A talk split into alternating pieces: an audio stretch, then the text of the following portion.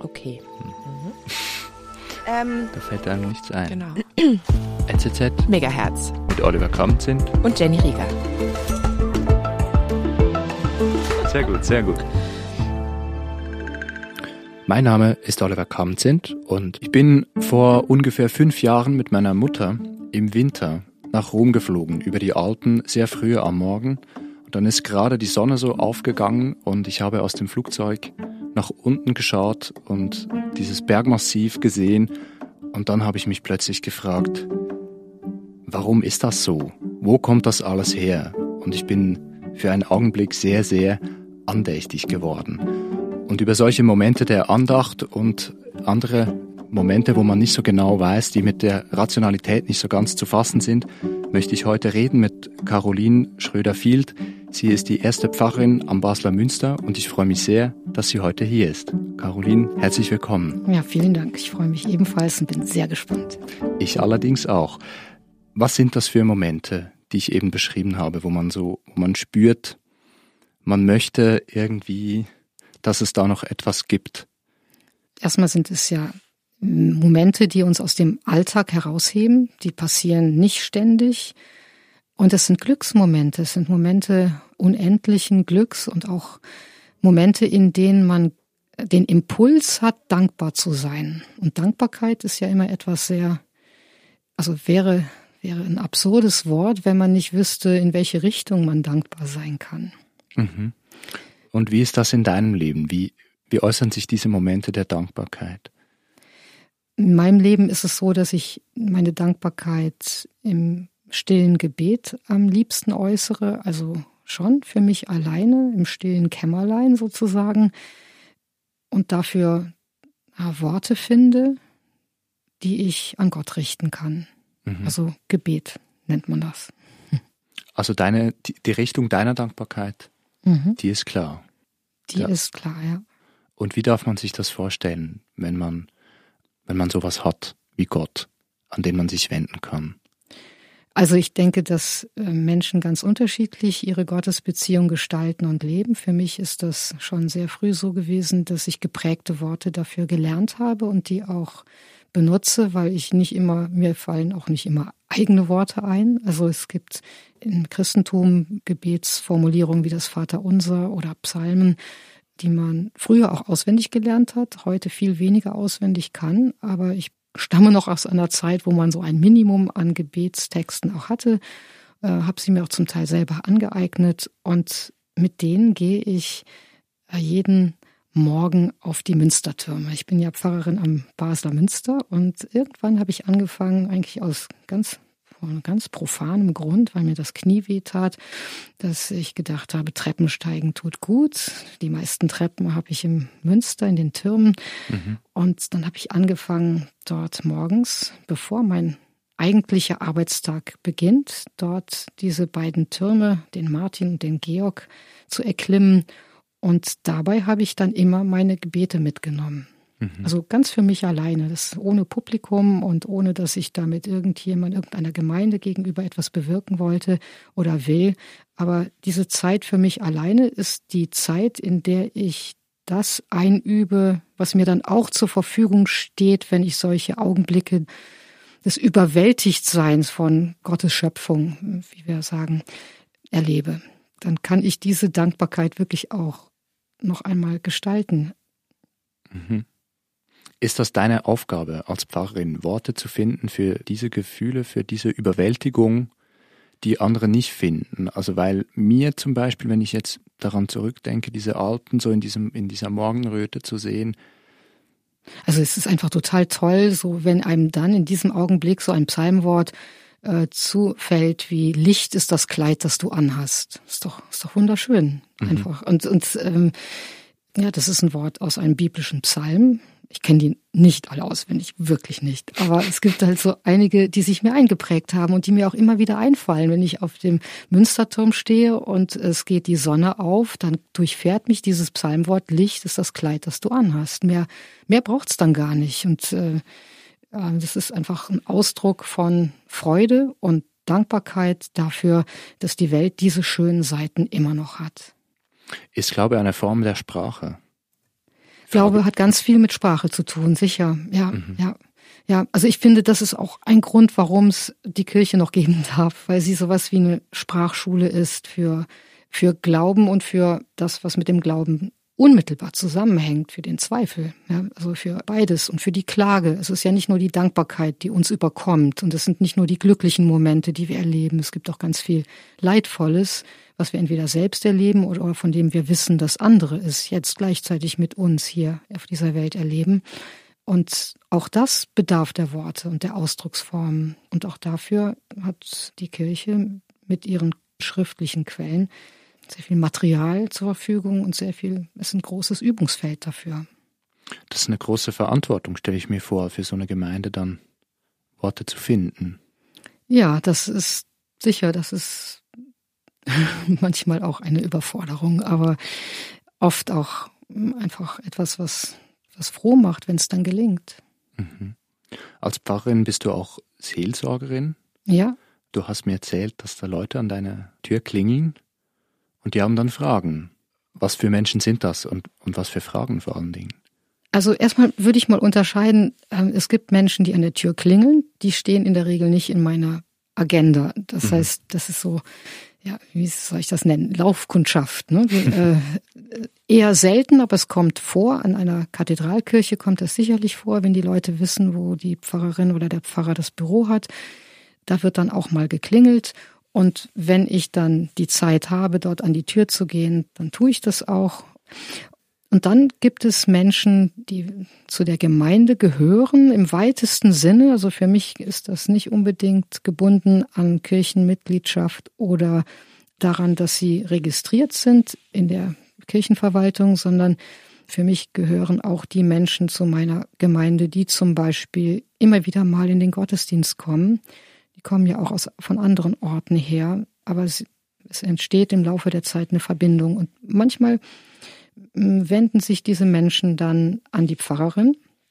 Je länger man in einer Gemeinde ist, desto häufiger geschieht das. Und dann kommen sie mit sehr, sehr unterschiedlichen Lebenssituationen, mit sehr unterschiedlichen Fragen. Einige davon sind wirklich dezidiert so theologische Fragen, ja, und andere sind eben Lebensfragen. Menschen, die eigentlich auch zu einem Therapeuten oder zu einer Therapeutin gehen könnten, wenn eine Beziehung da ist, wenn eine Beziehung besteht, kommen sie dann auch zu mir. Und ich kann natürlich nicht in derselben Weise das leisten, was ein Therapeut oder eine Therapeutin macht. Aber das muss ich auch nicht, weil das wissen die Leute ja, dass ich das nicht bin und das nicht muss. Und ja, wenn man in diesem Leben einige Jahre verbracht hat, dann stößt man mehr oder weniger bald auch auf sehr existenzielle Fragen, für die die Theologie auch gewisse Antworten versucht hat. Mhm.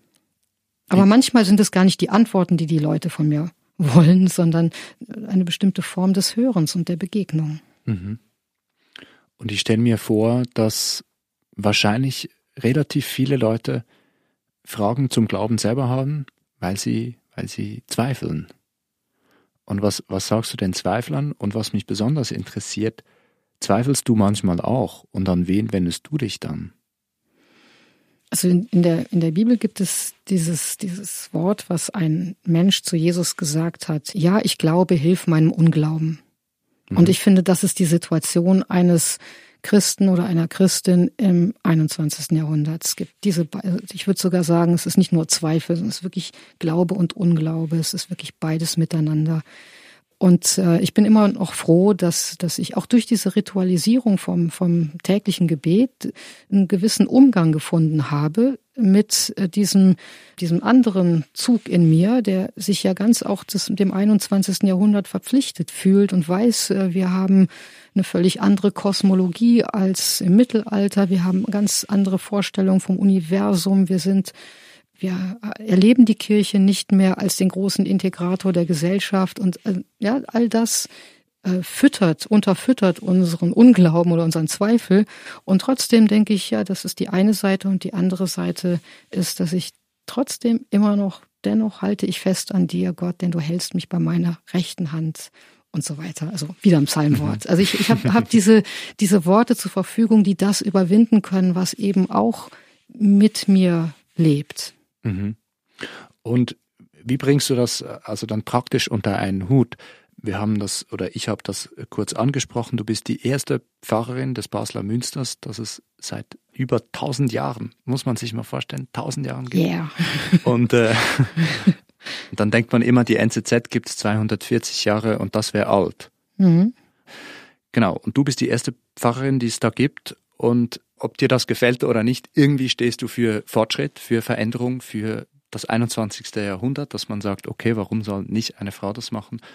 Wie bringt man das zusammen? Tradition, Fortschritt, Glaube, Zweifel, zerreißt einen das nicht? Also bis jetzt hat es mich noch nicht zerrissen. Also für mich persönlich, ich erlebe das nicht als so zwei Waagschalen, bei denen nicht entschieden ist, in welche Richtung es geht. Für mich ist es irgendwie ganz klar. Ich habe äh, irgendwann als Jugendliche diesen Glauben, der ist mir wichtig geworden. Den habe ich irgendwo gefunden oder er hat mich gefunden. Und das, da habe ich ein Vertrauen, dass das quasi das größere Gewicht hat. Und das andere ist aber nicht weg. Es ist halt auch da. Es wird nur in einer gewissen Balance gehalten, so dass ich gut damit leben kann. Und so ähnlich ist es auch mit meinem Verständnis als Pfarrerin am Basler Münster, eben als erste gewählte Frau in diesem Amt, dass ich sicherlich bis in gewisser Weise eine Projektionsfläche bin für Fortschrittserwartungen, allein dadurch, dass ich Frau, als Frau dort dieses Amt innehabe. Aber äh, Projektionsflächen entsprechen nicht unbedingt dem, was man jetzt wirklich ist. Ja, das, mhm. Es kann sein, dass ich für einige die Erwartung auch schon enttäuscht habe. Ja, ich bin ja nicht wirklich von Haus aus eine Feministin. Aber in bestimmte Rollen wird man, kommt man früher oder später oder wird man vielleicht auch reingedrängt durch die Art und Weise, wie Kirche funktioniert. Du hast das selber an, angesprochen. Warum verlieren die Kirchen an Relevanz? Also weil alles, was du sagst, ich bin schon halb bekehrt. hey, super. alles, was du sagst, das klingt eigentlich nach Orientierung im Leben, mhm. nach Sicherheit, nach Stabilität. Und trotzdem scheint das immer weniger Menschen etwas zu geben oder etwas zu sagen. Warum, mhm. warum ist das so? Also gesellschaftlich ist das wahrscheinlich tatsächlich so, dass unsere Säkularisierung ähm, so weit fortgeschritten ist, dass die Kirche, wie gesagt, diese Integrationsfunktion gar nicht mehr leisten kann oder leisten soll. Und trotzdem erlebe ich es in meinem persönlichen Umfeld und in meinem Amt anders. Mich begegnen natürlich auch den Menschen, die von der Kirche noch was erwarten. Mhm. Und die gibt es ja auch noch. Mhm. Also ich erlebe auch, dass die Kirche von den Medien auch schon lange totgeredet wurde und dass es sie immer noch gibt, mhm. finde ich durchaus beachtenswert. Also, dass immer noch Menschen den Sonntag damit begehen, dass sie in die Kirche gehen und es sind nicht nur, es ist nicht nur die, die ältere Altersgruppe der Bevölkerung, die, es gibt auch jüngere Menschen, für die der Sonntag irgendwie gottesdienstlich gestaltet wird. Aber auf der anderen Seite ist es schon so. Ich habe jetzt in diesen Ferien ein Buch gelesen von einem norwegischen Schriftsteller, mhm. Edvard Höhm. Der schreibt über seinen Urahnen, der zu Beginn des 19. Jahrhunderts in Norwegen lebt. Und für den ist die Konfirmation nicht für ihn persönlich, für diese ganze Gesellschaft in Norwegen ab zu Beginn des 19. Jahrhunderts ist die Konfirmation nicht nur ein autobiografischer Akt, ja, der dann irgendwann mal mhm. passiert, sondern es ist ein Rechtsakt. Damit wird man mündig und geschäftsfähig.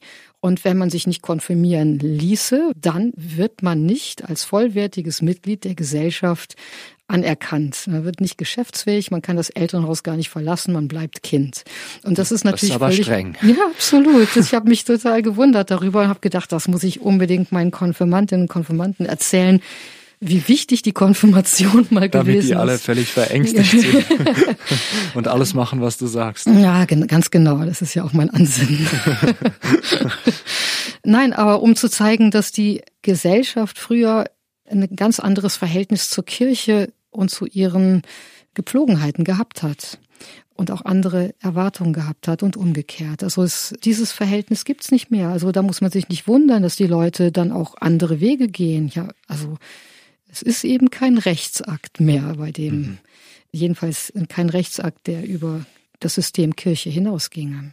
Mhm. Und das ist ja vielleicht auch in Ordnung. Ja, klar. Ich bin genauso wie du und genauso wie unsere Hörerinnen und Hörer auch ein Kind unserer Zeit. Ja, ich mhm. Äh, bin nicht aus dem Mittelalter ans Münster geflogen. Das ist, äh, wie soll ich sagen, beruhigend. Ich bin, ich bin beruhigt. Wir leben in einer sehr komplexen Zeit. Wahrscheinlich denken alle Zeitgenossen aller Zeiten, die es hier gegeben hat, ah, jetzt ist aber alles noch viel komplizierter als früher. Gleichwohl, unser Leben ist sehr, sehr vielschichtig geworden.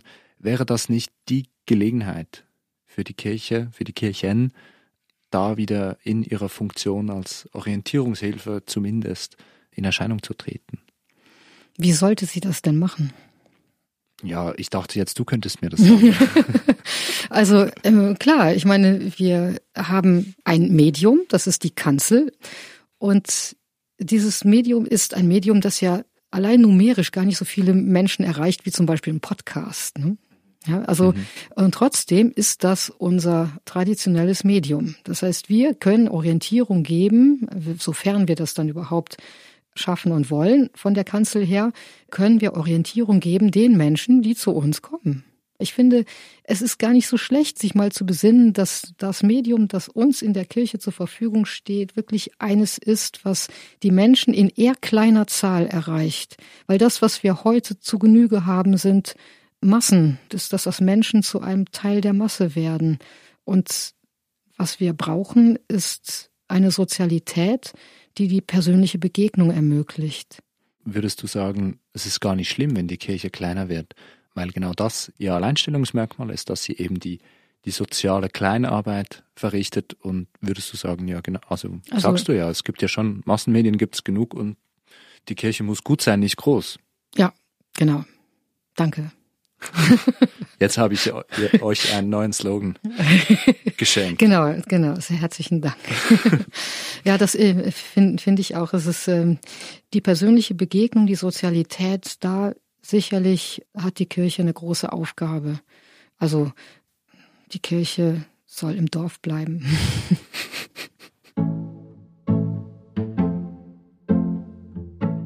Caroline, wir machen in jeder Folge unseres Podcasts ein kleines Spiel. Und das Spiel geht so, dass ich hier so kleine Kärtchen habe. Ich werde die mischen und du musst Stopp sagen und dann steht da eine Frage, mhm. die du beantworten musst. Gucken wir mal. Bereit? Ja. Okay. Stopp. Hast du vor etwas irrational viel Angst? Wovor und warum? Also, das ist eine sehr einfache Frage. Das Erste, was mir dazu einfällt, ist vor dem Fliegen. Ich äh, habe Angst vor Turbulenzen im Flugzeug. Mhm. Es gibt nichts, was mir so sehr den Boden unter den Füßen wegreißt, wenn ich im Flugzeug Turbulenzen erlebe. Mhm. Deshalb fliege ich nicht sehr gerne. Mhm. Das ist ja sehr. Das ist sehr zeitgemäß. Äh, genau. Kann man so sagen. Aus Angst, wenn ich das fragen darf, aus Angst vor dem Absturz, oder? Ja, das kann man genauso sagen, ja, genau. Ich finde die Vorstellung, in einem Flugzeug zu sitzen, das abstürzt und man hat noch so und so viele Minuten Zeit, um diesen Absturz zu genießen und man weiß, man kann dieser Situation nicht entkommen, ganz schrecklich. Danke für deine Antwort. Und jetzt geht das Spiel so, dass ich an der Reihe bin okay. und du die Karten mischen musst. Stopp. Wenn du einen Tag lang unverwundbar wärst, was würdest du tun? Hm. Ich habe gestern am Filmfestival in Locarno einen Film gesehen über die Antarktis von einem französischen Filmemacher. Und der hat da Pinguine beobachtet. Und ich dachte, wenn ich einmal könnte, so da am Südpol unterwegs zu sein, bei dieser Kälte, in dieser Einsamkeit, wenn ich keine Angst vor dem Sterben hätte, mhm. in, dies, in diesem Niemandsland, wo es einfach still ist, wo es nur windet und eiskalt ist, das wird mich irgendwie auf so eine seltsame Art und Weise sehr reizen. Wow. Aber so weit wird es wahrscheinlich nicht. Aber das ist auch ein sehr, eine sehr spirituelle Vorstellung. Wahrscheinlich ja, oder? Die Stille, hm. die Einsamkeit. Ja, ich stelle mir, ja, das macht wahrscheinlich irgendwas mit einem, oder? Die Frage ist dann, verliert man den Verstand? Oder kommt man geläutert zurück? Ich habe mal einen Roman gelesen, wo der Hauptakteur den Verstand verloren hat. Mhm. Ja, das ist ja, äh, wie soll ich sagen, äh, beruhigend. Sofern es nur im Roman geschieht. Genau. Okay, sprechen wir über Rationalität. Ich habe vor kurzem auch ein Buch gelesen von Stephen Hawking, einem äh, Astrophysiker, der hat einen Aufsatz geschrieben, den kennst du bestimmt, der heißt Is there a God? Und er erklärt in so und so vielen Worten relativ sachlich, warum er die Existenz von Gott für relativ unplausibel hält. Also ich fand das einerseits einleuchtend und schon auch überzeugend. Und ich dachte dann aber, ja, das ist dann auch ein bisschen nonchalant, wirkt das. Und man denkt dann so, aha, ja, so einfach ist es also. Ja, man hat ja in der Scholastik versucht, die Existenz Gottes zu beweisen. Und ja, also ich meine, dass diese Gottesbeweise nicht der Weg sind, um zum Glauben zu finden, um dem Glauben etwas abzugewinnen. Höchstens vielleicht, wenn man verkürzt einen der bekannten Gottesbeweise zitiert, sagt ein Gott, den ich beweisen kann, an den lohnt es sich nicht zu glauben. Ist Glauben per se etwas Irrationales? Nein, das ganz sicherlich nicht. Also in, in meiner eigenen Erfahrung ist es so, dass ich zwar irgendwo eine gewisse Attraktivität zum Glauben und zu biblischen Texten erfahren habe, als ich Teenager war. Und zwar wirklich ganz für mich alleine. Das war ohne irgendwelche kirchliche Anleitung damals. Und diese Attraktivität ist sicherlich ein für mich nicht rational erklärbares Moment. Aber einmal am Glauben interessiert, ist der Glaube etwas durchaus Rationales, weil wir diesen Glauben ja nicht anders fassen können, als indem wir äh, Worte dafür finden. Und diese Worte allein sind schon rational. Sie sind aber wahrscheinlich von einer anderen Rationalität als die Rationalität, die wir naturwissenschaftlich oder mathematisch fassen. Mhm. Deshalb würde ich sagen, also erstmal muss man sich darüber verständigen, was ist Rationalität und dann kann man natürlich auch sagen, das menschliche Bewusstsein ist, besteht aus Ratio, also Vernunft, aber auch aus Emotionen und aus einem Willen, der nicht immer rational gelenkt ist, das wissen wir, glaube ich, mhm. alle, mhm. der sehr affektbestimmt ist, emotionsbestimmt. Und inzwischen wissen wir auch, dass sehr viel im Menschen jenseits des Bewusstseins ist oder unterbewusst ist und einer bestimmten Prägung verhaftet ist. Also Rationalität ist nicht alles und der Mensch ist nicht reduzierbar auf Rationalität, auch wenn das was sehr Wichtiges ist. Das heißt, wir wollen auch glauben. Ja. Warum? Also es gibt natürlich viele, die es nicht wollen und Aha. die sind deshalb keine schlechteren Menschen. Ja. Aber wir wollen glauben, weil wir nicht mit uns alleine sein wollen. Im Leben. Ist nämlich interessant, in der Vorbereitung auf diesen Podcast, da habe ich mich mit dem Begriff Lebenssinn beschäftigt. Weil ich den benutzt habe. Genau, in genau. Anführungszeichen. In Anführungszeichen und mit einer Entschuldigung. Was du mir noch erklären musst. Ähm, ich fand das so plump, der Lebenssinn, weil natürlich möchte man ja wissen, was ist der Sinn des Lebens. Und wahrscheinlich geht es auch im Glauben ja sehr viel um diese Frage. Also was ist ein gutes Leben? Was, wie mhm. soll ich mich verhalten? was kann ich für mich tun, was muss ich tun, damit ich in einem allfälligen Jenseits nicht in die Hölle komme, zum Beispiel. Und dann. Oder mir in dem Diesseits die Hölle nicht bereite. Oder das, genau. Und dann dachte ich aber, ja, aber der Lebenssinn, das ist irgendwie zu banal.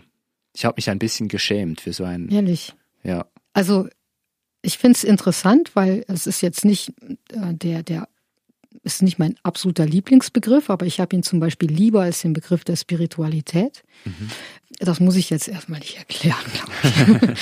aber äh, weshalb ich darauf zu sprechen komme, ich habe mir Gedanken gemacht dann darüber, nachdem du mich eingeladen hast zu diesem Podcast äh, mit diesem Begriff und habe mir gedacht, was ist denn der Lebenssinn? Wie würde ich das denn fassen? Und äh, hab, bin wirklich nach etwas längerem Nachdenken, also so spontan sind wir Theologen auch nicht, auf den Gedanken gekommen, ich würde gerne heute, heute in diesem Jahr den Lebenssinn äh, so auffassen, dass ich sagen würde, die Überwindung der Einsamkeit. Damit haben wir schon ganz viel zu tun. Mhm. Und ich glaube, Einsamkeit ist ein Problem. Das heißt nicht, dass, dass, äh, dass man unbedingt äh, Familie haben muss oder eine Ehe schließen muss oder eine Partnerschaft haben muss. Das singuläre Leben ist nicht unbedingt ein einsames Leben. Ich würde sogar sagen, der Sinn des menschlichen Lebens ist die Überwindung der Einsamkeit. Man kann auch sagen, wir sind da, um zu lieben. Und ich würde aber sogar sagen, von Gott her gesehen ebenfalls. Gott hätte diese Welt und den Menschen nicht geschaffen, wie wir in der Kirche immer noch sagen, wenn es ihm genügt hätte, mit sich alleine zu sein. Das heißt, sowohl des göttlichen als auch des menschlichen Lebens war, würde ich sagen, der Sinn dieses Lebens, dieses allumfassenden Lebens ist die Überwindung der Einsamkeit. Und jetzt ist nur noch die Frage, wie wir das machen. Und dann machen wir das. Weil was ich beobachte, ist, dass viele Leute in meinem Umfeld und aber auch was man so in der Presse lesen kann, man hat jetzt die Gelegenheit, man kann sich so Glaubenssätze zusammenpflücken, man kann dann ans Karma glauben, man kann an was auch immer glauben, man kann Yoga praktizieren. Ist das so eine Art Religion Leid? Ja, es ist vielleicht die, also es hat was damit zu tun, dass Menschen sich von der Institution Kirche abwenden, aber nicht notwendigerweise darum, auf Spiritualität oder Religiosität verzichten wollen. Und das hat, hat natürlich mit der Sinnfrage zu tun. Es hat auch was damit zu tun, dass wir in einer hochindividualisierten Gesellschaft leben im Westen. Also auf dieser Insel der Seligen sozusagen, wo man sich das leisten kann, weil es gibt viele, viele Länder, in denen man diese Individualisierung, also die, die wird einem nicht gestattet. Wir haben den Selbstbedienungsladen äh, auch in der Religion als eine Möglichkeit und deshalb wird sie auch ausgelebt also von denen, die das suchen und brauchen. Ich finde, es ist insofern Religion leid, weil weil es nicht mit genug Mühe verbunden ist, nicht mit genug Arbeit verbunden ist. Ich finde, man darf auch in der Religion und in der Kirche die Quellen, die man hat, nach Kräften ausschöpfen. Und das ist Mühe, das ist Arbeit. Das, das ist wie eine mathematische Gleichung, die auch Arbeit ist oder wie eine Sprache lernen, bei der man wahrscheinlich auch nicht hofft, man könne in drei Wochen einfach irgendwie so Französisch lernen. So kann man auch den Glauben nicht einfach so aus so sich so flux zusammenstellen. Das ist, finde ich, auch respektlos gegenüber dem Adressaten des Glaubens, gegenüber Gott und dem Menschen. Und vielleicht auch gegenüber sich selber. Also weil ich will mich ja nicht mit einem oberflächlichen Lebenssinn zufrieden geben, oder? Genau, äh, genau. Die, die Gefahr besteht, dass man bei der, an der Oberfläche bleibt, wobei ich natürlich mich hüten sollte, darüber zu urteilen. Es gibt auch Menschen, die sich sehr intensiv mit, mit anderen fremden Religionen beschäftigen, ja, mit dem Buddhismus, die da wirklich auch Texte lesen, sich hineinarbeiten oder auch mit dem Islam. Ja, das, das, das will ich gar nicht bestreiten, dass es das nicht gibt. Nur ich habe das Gefühl, dass in unserer, in unserer westlichen Kultur sowas wie ein Selbsthass, ein unterschwelliger Selbsthass im Blick auf die ursprünglich eigenen Quellen des Christentums sich durchgesetzt hat oder regiert, der uns so allein die Worte Bibel, Glaube, Christus, Kirche schon negativ besetzt hält. Und das finde ich, ne, finde ich, das macht mich traurig. Das finde ich sehr, sehr traurig. Ich habe mir zur Vorbereitung den Gedanken erlaubt, vielleicht haben die alten westlichen Kirchen einfach ihren Zweck erfüllt. Sie haben ihre Botschaft klar gemacht, man kennt sie jetzt, man wird aber nicht mehr gezwungen, sage ich jetzt, mhm. das zu glauben. Mhm. Nee, ich glaube, man kennt sie nicht mehr. Man kennt sie viel zu wenig. Mhm. Ich weiß nicht, ich meine, es wäre mal interessant, eine Umfrage zu machen, ob sowas wie apostolisches Glaubensbekenntnis überhaupt noch ein Begriff ist, der irgendjemandem was sagt, der sonntags nicht in die Kirche geht. Auch bei den Reformierten. Oder äh, sowas wie Bergpredigt. Oder zähl doch mal die zehn Gebote auf. Ich jetzt? Nee, musst du nicht. Aber ich meine, das, äh, also ich, ich meine, das, das ist, ja. da wird's ja, ja, schon. Das sind ja. ja. so so diese Grundlagen, wo man meint, das müsste noch jeder kennen. Mhm. Das Problem unserer Kirche heute besteht darin, dass vieles, was früher allgemein bekannt war, gar nicht mehr gekannt wird. Mhm. Und das zusätzliche Problem ist, dass durch den Selbsthass auch noch das Interesse daran verloren gegangen mhm. ist.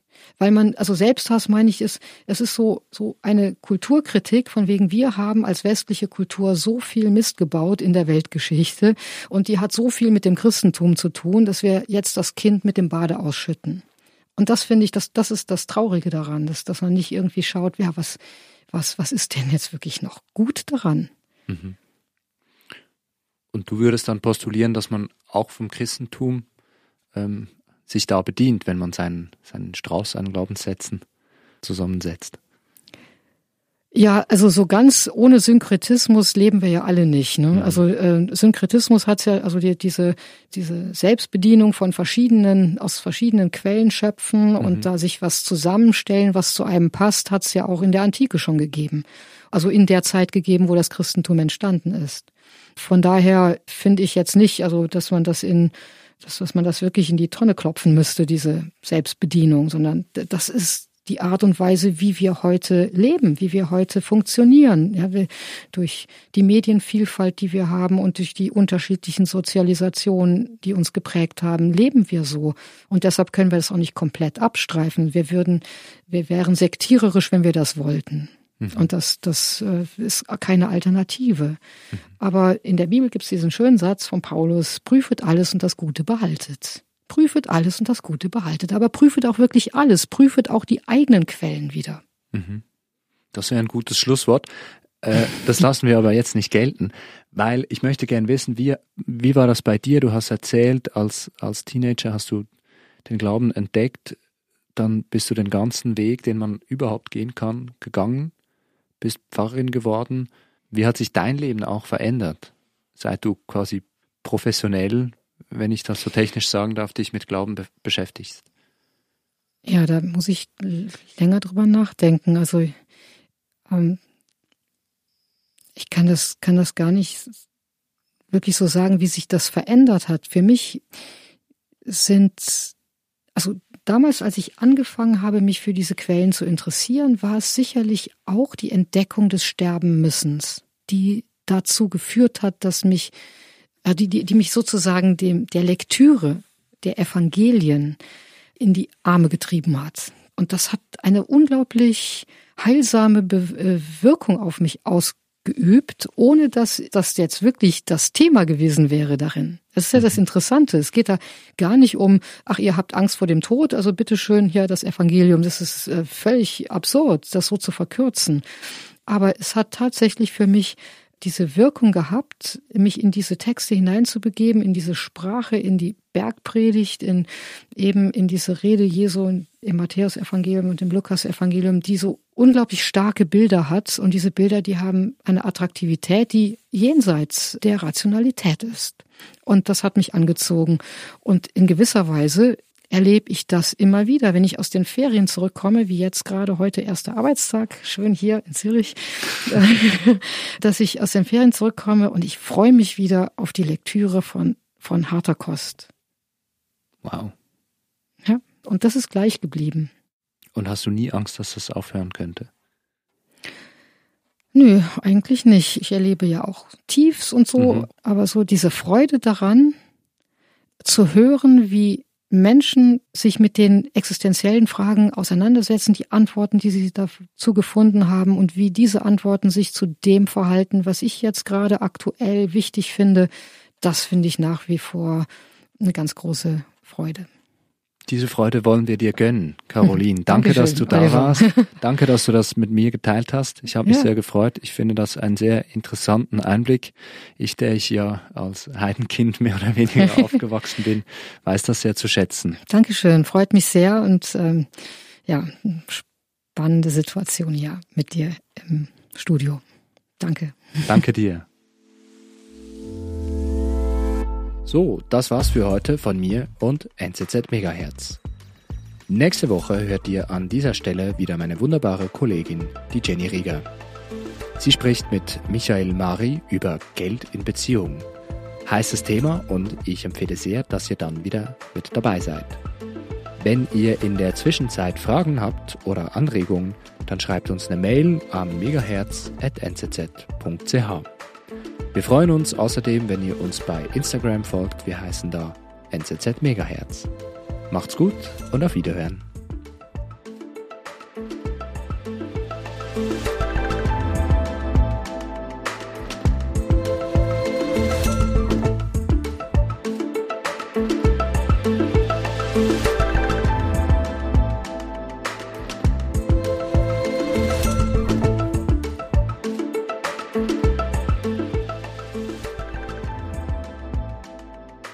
NZZ Megahertz, der geheimnisvolle Podcast der Azteken.